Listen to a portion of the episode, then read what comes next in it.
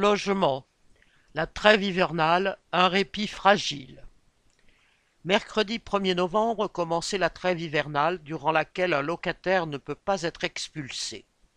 Elle fut mise en place deux ans après l'appel au secours de l'abbé Pierre en 1954 et protège pour un temps les familles qui ne peuvent plus payer leur loyer. En 2022, 17 500 ménages ont été expulsés et ce chiffre record, en hausse de 130% en 20 ans, ne tient pas compte de tous ceux qui sont partis avant l'intervention de la police. Selon la Fondation Abbé Pierre, deux à trois fois plus de ménages partent avant que la police n'arrive. La hausse des charges et des loyers, alors que les salaires et les minima sociaux sont bloqués, explique cette situation. Le ministre du Logement, Patrice Vergriette, a pourtant eu le culot d'affirmer à l'Assemblée nationale mardi 31 octobre que, citation, aucun gouvernement n'a fait autant pour l'hébergement d'urgence. Fin de citation.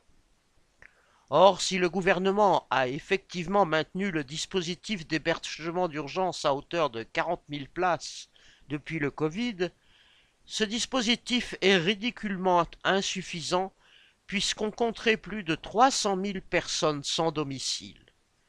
De surcroît, il a fait voter en juillet une loi raccourcissant les délais dans les procédures contentieuses contre les locataires en défaut de paiement et aggravant les poursuites contre les squatteurs, contre tous ceux qui occupent des immeubles laissés à l'abandon. Ces derniers peuvent d'ailleurs être expulsés pendant la trêve hivernale. Toute la politique du gouvernement qui protège le grand patronat concourt à l'aggravation de la crise du logement. La hausse du coût de l'énergie à elle seule va contribuer à augmenter les charges et donc les impayés. Cette trêve protège encore pour un hiver des familles en passe d'être expulsées. Mais si on veut résoudre la crise du logement, c'est bien la société qu'il faut changer. Aline Urbain